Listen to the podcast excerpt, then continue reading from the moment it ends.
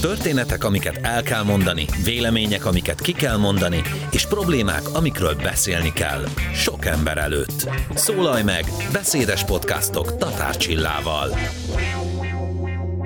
Ennek a podcastnak a vendége Szurovec Kitti író újságíró, a témája pedig a narcisztikus személyiségzavar, és nem véletlenül velem szemben Kitti, hiszen ő az a nő, aki felvállalta, sőt könyvet is írt arról, hogy milyen egy olyan bántalmazó kapcsolatban élni, ahol a másik fél, nevezetesen a férfi narcisztikus személyiségzavarra küzd.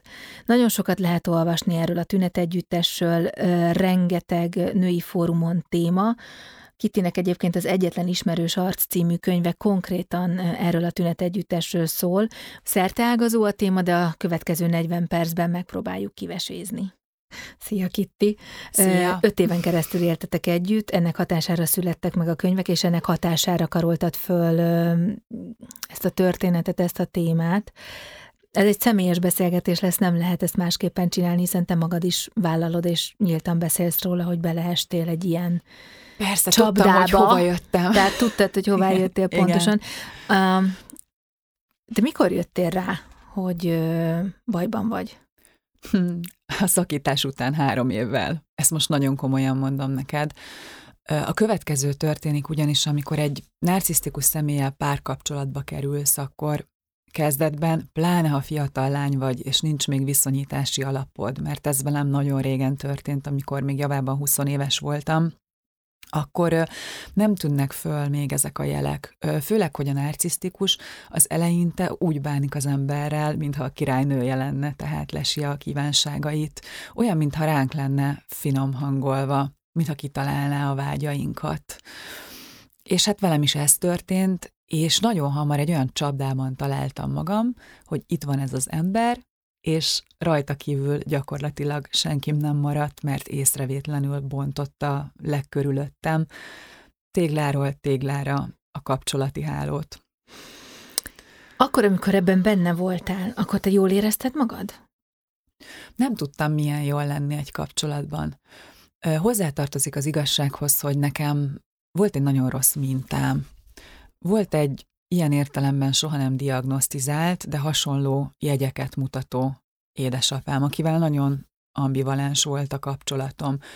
És én azt a normális kötődést, azt a bizonyos feltétel nélküli szeretetet, azt soha nem kaptam meg, mondjuk életem első húsz évében férfitól, és ez a szeretlek, utállak, feltételekhez kötött érzelemkifejezés, büntetésként használt érzelemvonás, érzelem megvonás játszma, ez így része volt az életemnek.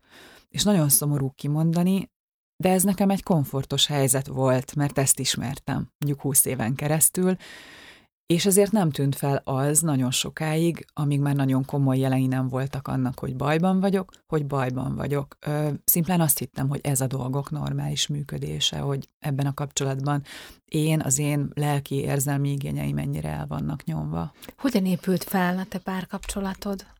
A te narcisztikus személlyel való történő szerelmi életed? Hm, vidéki kislány voltam annak idején, egy vidéki pici tévétársaságnál dolgoztam, és én interneten ismertem meg ezt a férfit. Akkor még nem voltak divatosak ezek a társkeresők, valamiféle chat fórumon szórakozhattam valamit, mm-hmm. amikor ő képbe került, és hosszas levelezés után aztán találkoztunk, és a karizmája az első pillanatban úgy megfogott. Később jöttem rá arra, hogy valójában a narcisztikusokat, azokat körül ö, lengi egyfajta ilyen furcsa aura. Az egyik pszichológus barátnőm karizma huszárnak hívja őket, mert hogyha belépnek valahova, akkor egyszerűen minden szempár rájuk szegeződik, és ez még csak nem is jóképűség függvénye, hanem egész egyszerűen valamiféle olyan furcsa, sötéten vonzó szexuális kisugárzás, amit csak a narcisztikus és pszichopátiás személyiségzavarban szenvedő pasiknak van általában. És hát ennek a férfinak is ilyen volt, és az első találkozás alkalmával ott nagyon egymásra cuppantunk, ha lehet ezt így mondani, és utána nagyon felgyorsultak az események. Tehát három-négy hónap elteltével én már vele laktam, úgyhogy annak idején én még Békés Csabán éltem, és négy hónap leforgása alatt lett új állásom a fővárosban, fölköltöztem hozzá, és elkezdődött a közös életünk. De akkor ez egy klasszikus értelemben vett óriás szerelem volt. Nagyon nagy érzelmek Tomboló voltak. szexualitással, Nyilván, persze. tökéletes harmóniával az elején, ahogy elmondtad. És ez az évek során hogyan formálódott? Tehát hogyan képzeljem el, mik azok a tünet együttesek, amiket így három év után észrevettél, hogy ja, ez már egy jel volt, ja, Mhm. az is. Azon túl, hogy lebontotta a körülötted lévő emberekkel való kapcsolatodat, mert ezt már mondtad. Hát először is egy idő után elkezdett velem elégedetlenkedni, de csak úgy finoman. Tehát voltak ilyen szurkálódó megjegyzések, hogy mit tudom én, régen vettél már föl szoknyát, biztos már nem is akarsz nekem tetszeni. És akkor a következő nap, amikor fölvettem a szoknyát, akkor meg azt mondta, hogy biztos azért vetted föl, mert van valami pasi a láthatáron, akinek tetszeni akarsz. Tehát tipikusan ez a, ha van sapkád azért, ha nincs, akkor akkor azért vagy letolva. Ha, ha főztem valami finomat hosszú időn keresztül, akkor az volt a baj, hogy túl sok időt töltök a konyhában, és nem foglalkozom vele. Ha pedig nem főztem, akkor meg az volt a baj, hogy már nem is akarok gondoskodni róla. És szépen lassan ezekkel a, az apró dolgokkal egyre lejjebb építette az önbizalmam. Ugye nagyon fontos volt neki az, hogy ő legyen az én életemben a központi személy, hogy ő legyen a nap, én meg a körülötte forgó kisbolygó, és ezért ő mindig igényt tartott rám, és, és akarta tudni, hogy hol vagyok, mit csinálok, kikkel érintkezem. És képzeld el azt a, azt a helyzetet, amikor fiatal riporterként én elmentem mit tudom én, egy idősödő színészhez mondjuk interjút készíteni, és akkor ott ül mellettem ez a férfi, az akkori párom, és hallgatja az interjút, meg eljön velem hétvégén a vidéki munkára, csak azért, mert tudja, hogy férfi fotós lesz velem. Tehát ez az elképesztő féltékenység is Igen, része. de mondjuk az, hogy valaki beteges, tehát hogy nyilván, ha ilyet hallok Nyilván egy nem. barátnőmtől, Oké, ez a dolog. akkor azt mondom, hogy te nem vagy normális, hogy ezt hagyod. Tehát nagyon érdekes, hogy, hogy mi a határa, vagy, vagy, uh-huh. vagy, vagy hol van az a pont, amikor már valakire azt mondod, hogy jesszusom, ez csak betegesen féltékeny, jelzem, az is nyilván nem oké, és hol van az a pont, amikor azt mondod rá, hogy ez már egy személyiségzavar. Nyilván, mire idáig jutottunk, azért voltak fokozatok, voltak lépcsők, és akkor, amikor ő már engem így konkrétan kísérgetett, meg mondjuk ellehetetlenítette akár azt, hogy a legjobb barátnőmmel kettesben beszélgessek, mert történt olyan például, hogy előre meg volt beszélve, hogy akkor mi most szombaton elmegyünk a hajógyári szigetre ketten a barátnőmmel bulizni, és akkor egyszer csak megjelent ott, és tönkrevágta az estét. És ilyenből 12 egy tucat volt, hogy ellehetetlenítette először azt, hogy a barátaimmal legyek úgymond egyedül, vagy kettesben, vagy épp ahányan voltunk, aztán ugyanezt már csinálta a családommal is. Tehát nem mehettem haza egyedül hétvégén például. De amikor adódik a kérdés kívül, és tudom, hogy baromi egyszerű ennyi évtávlatából kívülről marha okosnak lenni, hogy ezt miért hagyja az ember? Miért nem mondja ezt egy év után, két év után, hogy menj a francba, hát tudod, kit kísérgessél itt, meg ők a szüleimet, nem fogok majd engedélyt kérni tőled, és csapja be az ajtót, és megy el. Igen, mindenki ezt mondja, aki ezt nem élt át, viszont akinek eleve egy ilyen rendszerre épült a gyerekkora, plusz már meg van félemlítve, uh-huh. plusz már annyira le van kapcsolva róla a környezete, hogy ő tényleg ennek az egyetlen embernek a reakcióitól függőnek érzi magát, akkor az bizony ilyen helyzeteket szülhet. És tudom, hogy ilyenkor, ilyenkor nagyon könnyű azt gondolni, hogy hú, hát ez egy, egy gyenge ember, hogy ezt hagyta, hát ezt senkivel nem lehet megtenni, meg lehet tenni, el lehet jutni idáig. Szerintem tízezrek szenvednek ettől ma Magyarországon, és nem mindenki tud belőle kijönni. Ez az a helyzet, amikor a környezeted nem ért téged, és mindenki azt mondja, hogy de hát ő olyan tündéri, de hát ő mindenkivel olyan jó pofa, de hát ő mindenkivel olyan kedves. Tehát ez a személyiségtípus, ez ez? A, az a helyzet, ezt gondolják? aki őt támogatja, tehát akivel ő talál kontaktot, és aki előtt ő úgymond nagy tud lenni, azzal szívesen is érintkezik. Például nekem volt egy rokonom, aki olyan szinten istenítette őt, és olyan jónak látta, hogy amikor végül vége lett ennek a kapcsolatnak, akkor minden voltam, csak rendes ember, nem? Mert hogy lehet egy ilyen áldott jó emberre Aha. szakítani. Tehát van egy ilyen arcuk is. Aztán, ha valakit veszélyesnek érez, tehát mondjuk érzi azt, hogy egy adott barátnő nem szimpatizál vele, és uh-huh. látja, hogy mondjuk bogarat ültet a másiknak a fülébe, hogy te nem egészen normális, hogy a pasid non-stop kontroll alatt tart téged, akkor azt vagy halára sérti, vagy pedig, vagy pedig egyszerűen mindent megtesz, hogy ne lehessek vele kettesben. Tehát nálunk ez volt a jellemző. Azt mennyire éreztette veled, hogy neki van szüksége rád? Tehát mennyire építette benned azt az érzést, hogy neked kell segíteni, te vagy a megmentő, mert az is egy ilyen addiktív dolog tud lenni, amikor valaki azt érzi, hogy, hogy, hogy, hogy ő az, aki megoldása a párjának az életére, mm. aki tudja őt segíteni, aki tudja őt vinni. Egyébként ez egy tipikus női tulajdonság, tehát annyi helyen látom, hallom a saját környezetemből is, mm-hmm. hogy van egy ilyen tudom, help szindróma, vagy nem is tudom, minek nevezzem a nők részéről, hogy feltétlenül azért tartanak ki, mert tudják, hogy na majd mellettem más lesz. Ez is nagyon fontos dolog, hogy nekem utóbb a pszichológusom, akihez jártam, azt mondta, hogy én azért vonzottam az életembe többször is ezt a karakterű férfit, mert valahogy a, a játszma végét, így az apámmal folytatott játszma végét szerettem volna magamban felnőttként feloldani, és valóban dolgozott bennem a megmentő, mint ahogy az apám is évről évre megígérte, hogy majd megváltozik, de ez soha nem történt meg.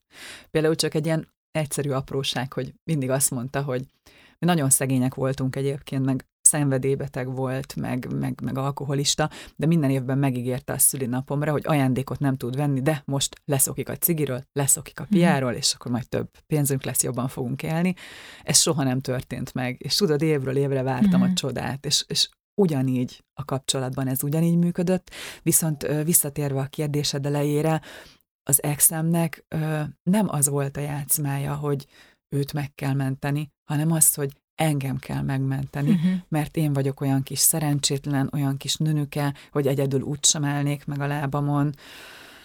Minden egyes lehetőséget megragadott arra, hogy kritikával illessen, bármit csinálok. Na például, ha mellette maradok, akkor regényeim sem lennének a mai napig, mert beleolvasott a kézirataimba, és mivel az első regényeim szerelmes regények voltak, ő jól ki is találta, hogy biztosan azért ö, csinálom, azért írom ezt, mert hiányaim vannak ebben a kapcsolatban, és a romantikát vele már nem tudom megélni, ezért fantáziálgatok, kvázi a regényeimben, és hogy ne írjak regényt, mert ez őt zavarja, hogy a regényeimben más férfiak vannak. Öt és fél év után hogy tudtál ebből akkor kilépni? Ott mi történt? Hogy mégis be tudtad csapni az ajtót? Mhm. Az történt, hogy Igazából fizikai tetlegességig fajult a dolog. Konkrétan emlékszem arra a napra. Ez is milyen érdekes, hogy már hetek óta megvolt akkor az új albérletem, ahová át akartam költözni a közös lakásból, de valahogy mindig maga mellett tartott, és, és ment ez a csiki-csuki, hogy akkor most szakítsunk, ne szakítsunk, nagy drámák, ilyen hihetetlen mélységek, magasságok, összeborulások, ordítás, ajtócsapkodás, megint összeborulás, tehát épésszel nem lehetett bírni, mai fejemmel nem is tudom, hogy hogy bírtam. És volt egy nap, amikor az árt liftben beleverte a fejemet a tükörbe. És szerintem ezt azért ott csinálta, mert tudta, hogy akkor úgymond nincs hova menekülni jobbra vagy balra. Teljesen ledöbbentem, akkor ott volt nálunk a nagynéném, pont jött valami miatt nekem segíteni hétvégére, és amikor felértünk a lakásba, akkor hát látta, hogy mi történt, megmondtam is neki, és akkor ő mondta, hogy no, akkor most fejeztük be ezt az egészet, és fogtuk a kis, csak a legszükségesebb dolgokat tényleg. Az ágyneműt, néhány váltás ruhát, ezt, azt, és úgy tudtam onnan eljönni, hogy kvázi egy pajsként ott volt a nagynéném mellettem. De és akkor, hogy volt ennek egy szemtanúja, kvázi szemtanúja, mm. vagy fültanúja a, a nagynénéd, az belőle milyen reakciót váltott ki, hiszen akkor a, az a tökéletes kép, amit ő önmagáról alkotott a külvilág felé, az úgy ripityára tört ott abban a pillanatban, amikor kinyílt a liftajtó.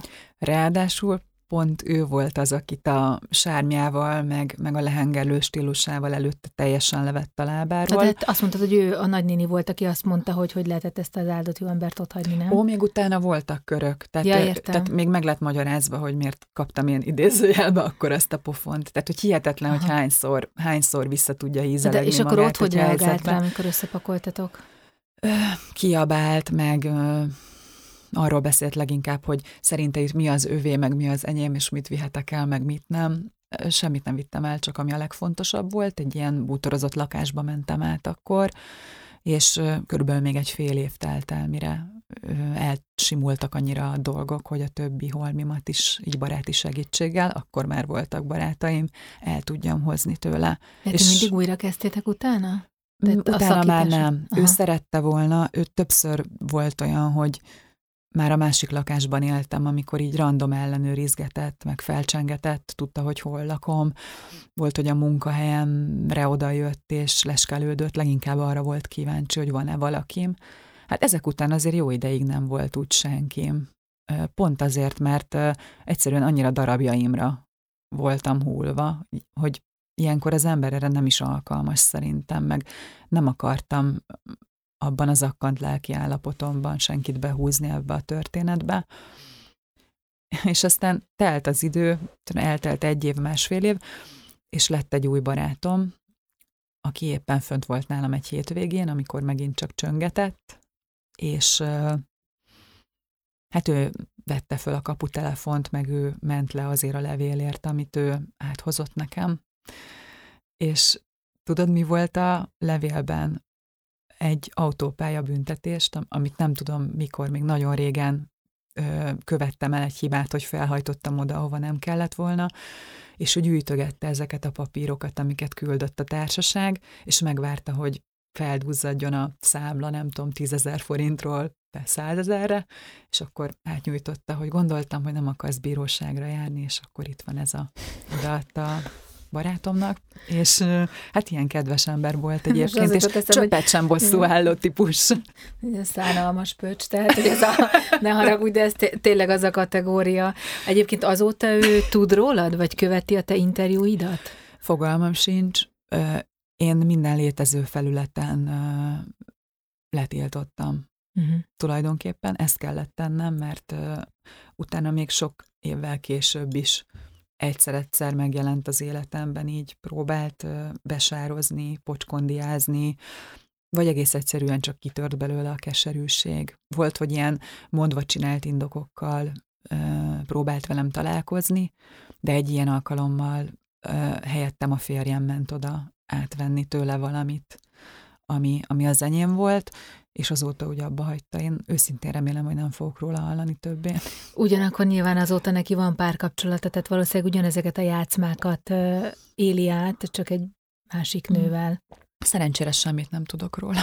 Nincs benned egyébként egy ilyen küldetés, tudod, hogy valahogy azokat a nőket megóvt tőle, akik most ugyanabban a cipőben járnak vélelmezhetően, mint amiben te voltál?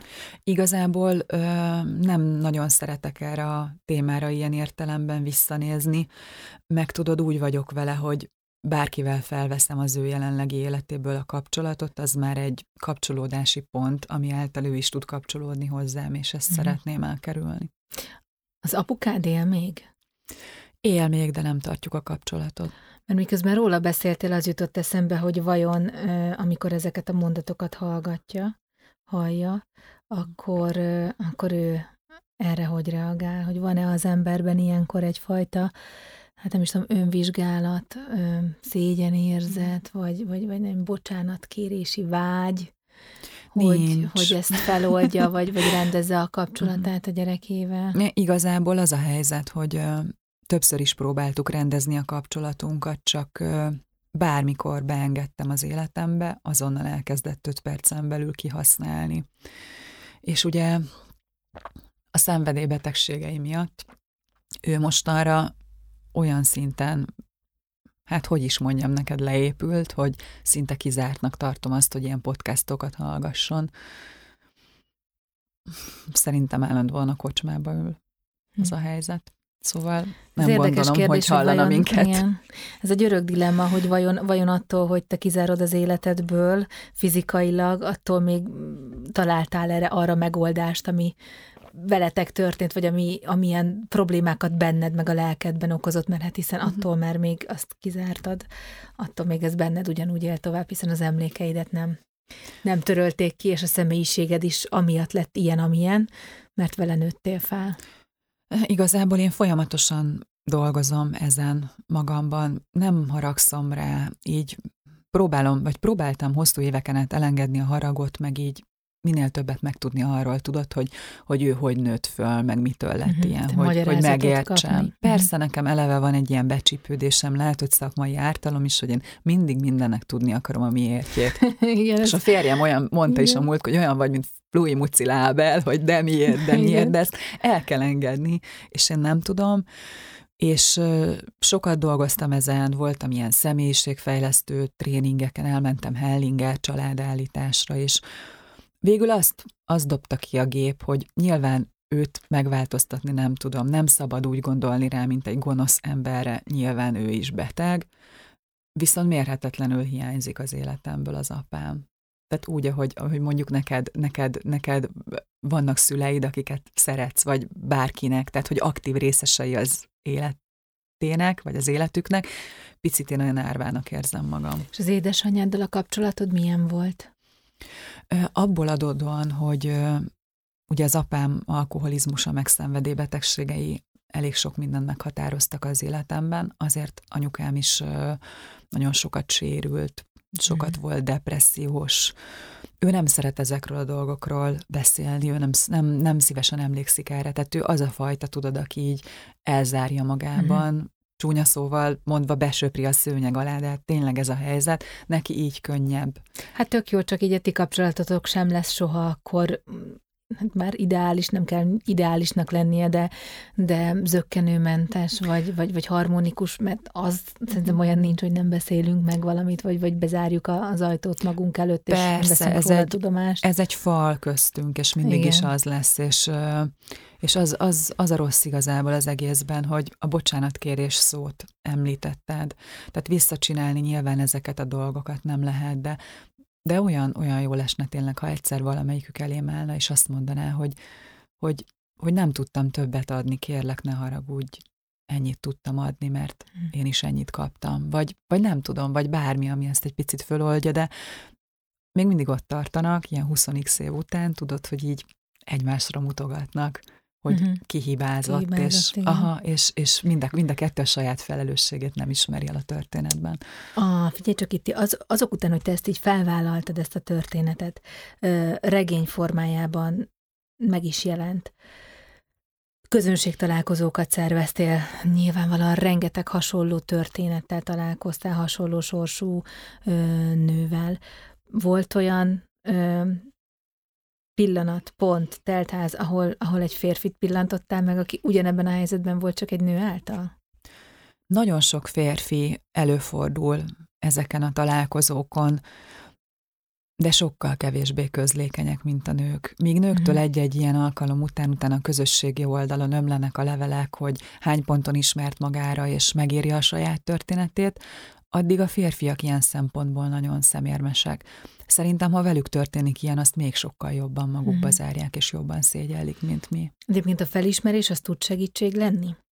Egy ilyen helyzetben lévő embernek, ha elolvassa, és akkor leesik a tantusz, hogy aha, jó, ez tök jó, pipa, pipa, ez az én életem. Attól ő még ki fog tudni lépni, attól ő még tud változtatni, pláne akkor például, ha van egy gyerek, mert az még, az még tovább uh, tudja komplikálni a képet. A felismerés az szerintem nagyon-nagyon fontos ahhoz, hogy bármiféle változás eljöjjön, és a felismeréstől számítva még nem is biztos, hogy eljön a változás, vagy csak majd 30 év múlva. Tehát nekem van olyan barátnőm, aki 30 évig élt egy bántalmazó kapcsolatban, mire végre abból ki tudott lépni, és kellett hozzá egy harmadik ember, aki őt nagyon szerette, és aki megmutatta, hogy igenis értékes, hogy ő is szerethető, és vele is lehet szépen bánni. Mert addig nem tudta. Tudod, első szerelem rögtön érettségi után, ami egy 30 éves házasságba torkollott, közben felnőttek a közös gyerekeik.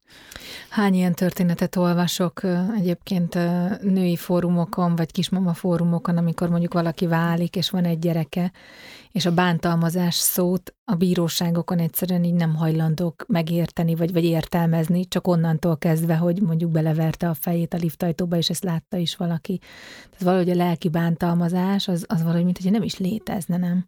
Tehát nekem kíváncsi vagyok a véleményedre, mert nekem valahogy ez, ez az érzésem, vagy ez az érz, érzetem társadalmi lenyomatként, hogy, hogy, a, hogy a lelki bántalmazás, főleg ebben a kontextusban, hogyha mondjuk egy férfi bántalmaz egy nőt lelkileg, az egy női picsogásnak van elkönyvelve, vagy érzékenységnek, nem pedig komoly traumának.